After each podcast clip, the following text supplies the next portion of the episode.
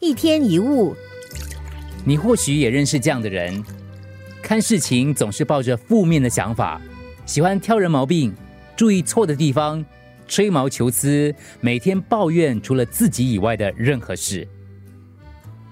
那他为什么要找别人的错失呢？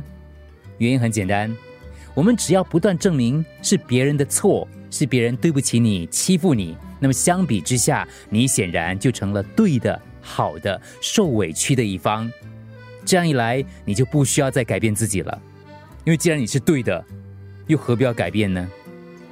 所以啊，才会有那么多人乐此不疲，喜欢挑别人毛病，因为没有比这个更容易的事，不是吗？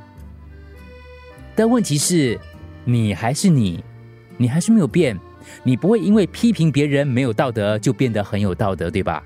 你错误的行为不可能让你变成对的，只会把你推向更大的错误。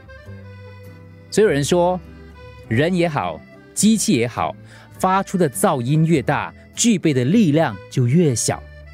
一个叽叽叫的轮子，也许它会先获得润滑油，但是轮子叽叽叫的时候，就是应该换新的时候。同样的，一个喜欢挑毛病、发牢骚的人，也许会得到比较多的关注。但是，当你抱怨太多的时候，也就是该被换掉的时候。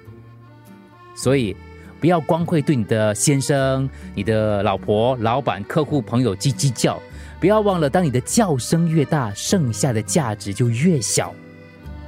有一天，当你叫到让人受不了，没错，那就是有人要把你换掉的时候了。一天一物。